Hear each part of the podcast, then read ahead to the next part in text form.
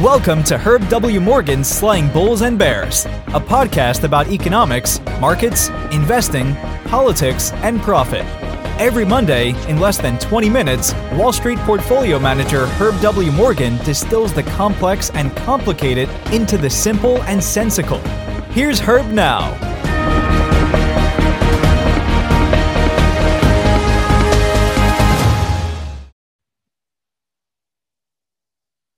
Good morning. It's Monday, Feb 13, 2023. I'm Herb Morgan, Senior Managing Director, Chief Investment Officer here at uh, Cantor Fitzgerald Investment Advisors Managed ETF Portfolios Group. This is my weekly economic and market commentary for the week beginning today. You can follow me intra week on either the Twitter or LinkedIn. Uh, both are available if there is any commentary in between this weekly commentary. This is available either as a subscription based uh, slideshow, which if you're seeing it, you're on, or it's available as an audio only podcast on any of the normal podcast formats. This presentation has been prepared by us for use with investors and financial advisors who are each expected to make their own investment decisions. Nothing contained in the presentation should be treated as investment advice. There are no recommendations for the purchase or sale of any securities. The information contained herein is purely for informational purposes. Moving on. Well, we had uh, a down week. We're well into 2023 now, six weeks into 2023, and we've been really nothing but positive, nothing but up this year as investors look towards the possible terminus of Fed rate hiking cycle.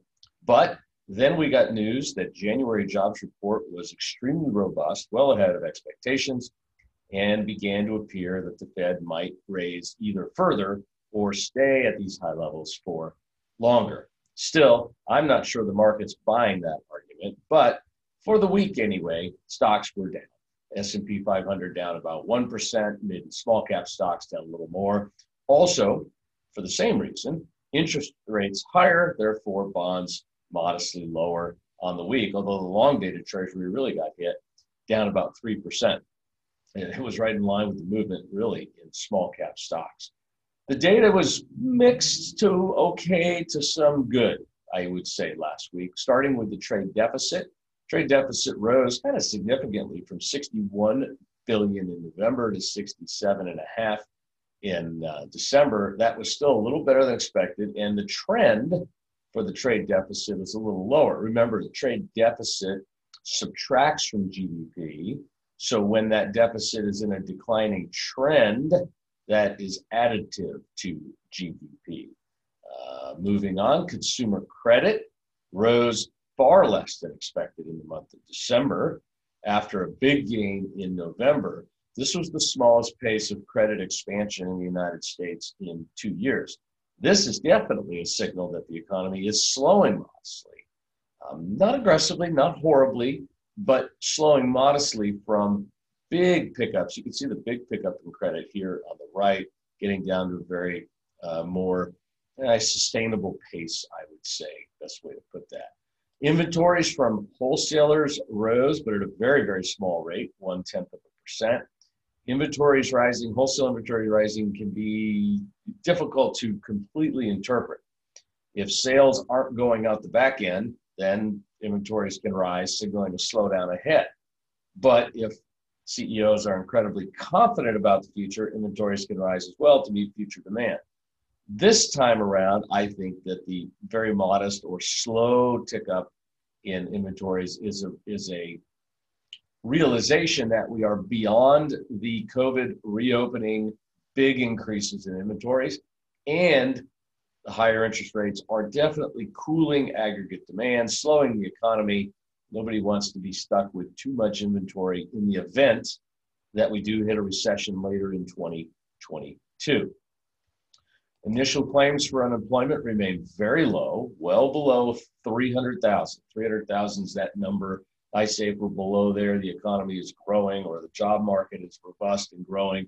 And, and we came in at 196. So that's way below the 300,000 level. Continuing claims rose a little bit. But the jobs market and the labor market has just been so incredibly strong, such that even if we do go into a, a recession, it's likely to be very, very shallow. Uh, because recessions are horrible when people lose their jobs. That kills consumer demand, that which kills profitability, et cetera, et cetera.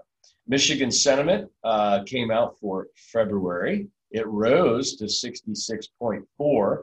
That was even ahead of expectations of 65. You can see trending lower, lower, lower, lower, lower here. And then middle, you know, just before the middle of last year, started to trend higher, and it's been trending steadily higher ever since.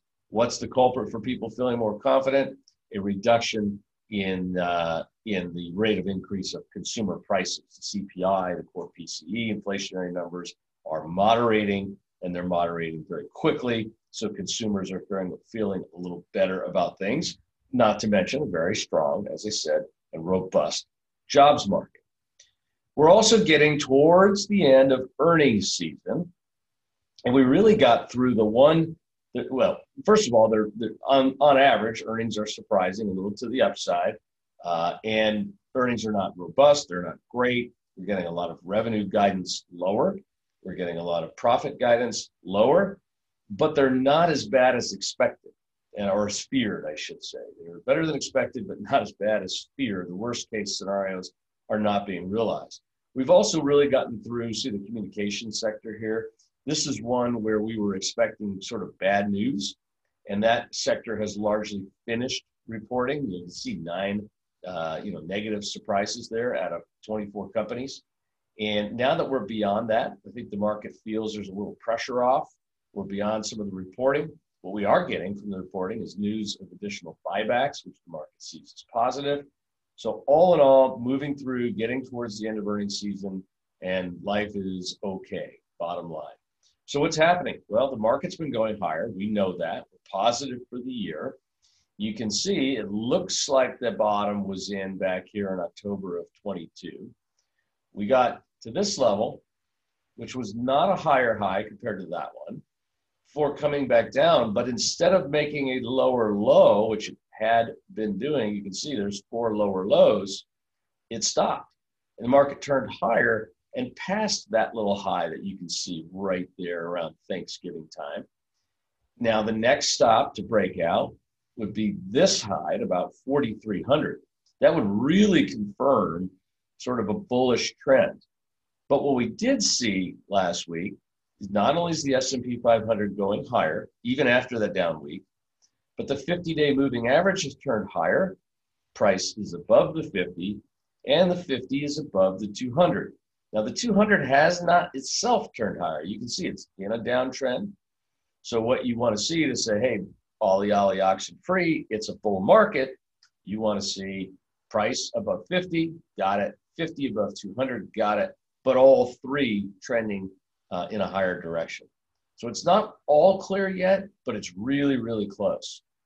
Also, not yet flashing it's all clear would be the NASDAQ. The NASDAQ, it has poked its head. You can see it got above this little high. It hasn't got back to this one, which is around 13,000 and change. But the 50 days trending higher. The price is above the 50. That's the gold line, but it's not above the 200, and the 200 is still in a downtrend. So there's this mixed group, right, in my profession, in my world, that thinks that, you know, we need confirmation from the NASDAQ. The Fed is probably going to continue to hike uh, earnings really are probably going to continue to experience pressure. And so there's not this, this uh, urgency to jump back into equities on the part of um, a lot of folks. Very difficult read last night.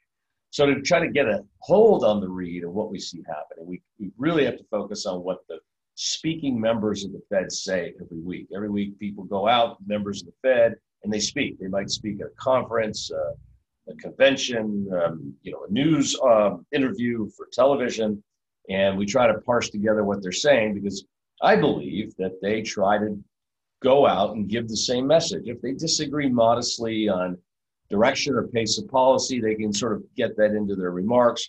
But as a general rule, the board does come out with a quasi unified voice about the direction. They try to communicate that to markets so markets aren't surprised. Last week, three members of the Fed spoke. Chairman Powell, Raphael Bostic from Atlanta, Mary Daly from San Francisco. Powell said, We think we're going to need to do further rate increases. The labor market is extraordinarily strong. There, there's, there's, the, there's your indication of what he's thinking uh, for future meetings, for the March meeting and the May meeting. Raphael Bostic, January strong jobs report raises the possibility the Fed will need to increase rates to a higher peak than previously expected. So now maybe that terminal rate is not five, maybe it's five and a quarter, maybe it's five and a half. And Mary Daly from San Francisco, most important thing to convey is the direction for policy is more tightening and then holding that tightening for some time, keeping rates higher much longer than the market believes is happening. So, looking at the Fed futures uh, rates and looking at where they were on January 30th, you can see there's 459 to 484. That's a full 25 basis points difference two weeks later. You can see May 3rd, 480 to 504. That's 25 basis points more. You can see this is 17 plus 7, 24 basis points. So 25 basis points higher shift up in that curve. But if you look out all the way to December, you're looking at about a 50 basis point shift higher in that curve. Now that can change, but that was a very significant move because of the very strong January jobs report. Now, to a certain degree, the Fed would prefer to just talk financial conditions down and talk inflation down. They're, make, they're taking action for sure. And one thing about this board is they go big or they go home. They went really big at cutting. They went really big at monetary expansion for for uh, COVID, and now they're going really big on balance sheet runoff, tightening, destroying, deprinting money, and they're going really big on rate hikes, and they're going really big on rhetoric. They're not about small moves or subtle moves at all.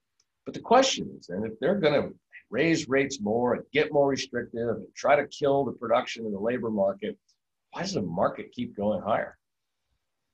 Well, we're still we still have a lot of positive things in the economy. You know, tremendous pace and rate of innovation. There's still tremendously abundant capital.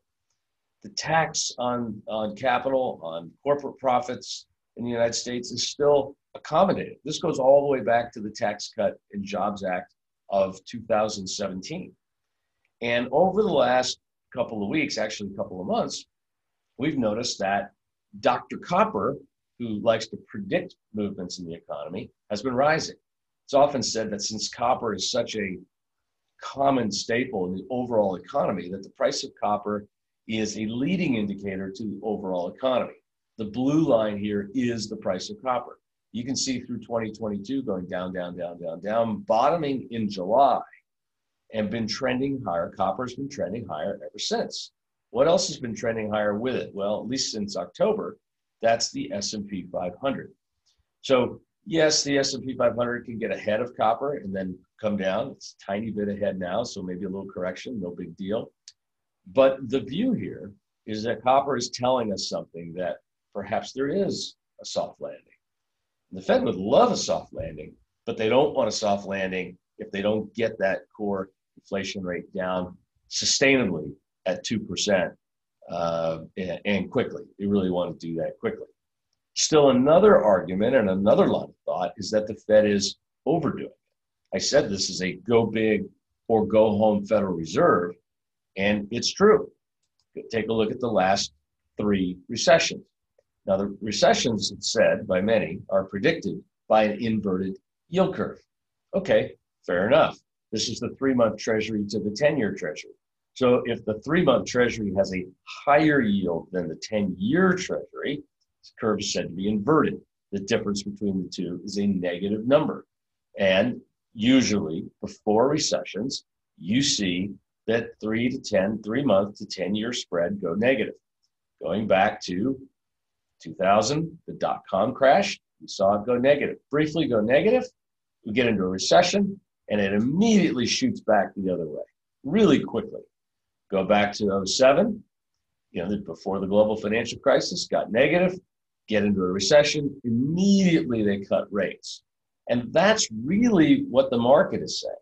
They're saying, look, the Fed overdid it uh, in, in, in response to COVID with monetary stimulus and with 0% interest rates, all the way over here, briefly got to an inverted yield curve, super sharp recession, massive monetary stimulus. And I think they're looking at this model and saying, hey, this is the new model. We're going to go big with our moves, get the reaction, and then pull out. And that's what they did in uh, 2020 for COVID. They've gone big on cutting, or excuse me, on raising rates here and running up the balance sheet and got a much more negative spread than we had in the prior two recessions. And so far, it's actually been below that zero or negative for longer. If it goes much longer, the Fed will keep raising short term rates and getting this even further into negative territory. And so, on the glass half empty side of the economy and the market, that's where a lot of people are sitting and worried that maybe the Fed is overdoing it and over tightening. Anyway, folks, thanks for tuning in. Don't forget you can get this as a podcast or by subscription. I thank you for tuning in, and I look forward to being back with you again next week. Thank you for listening to Slaying Bulls and Bears. If you'd like to download the slides for this week's podcast, go to www.efficient-portfolios.com and join our mailing list.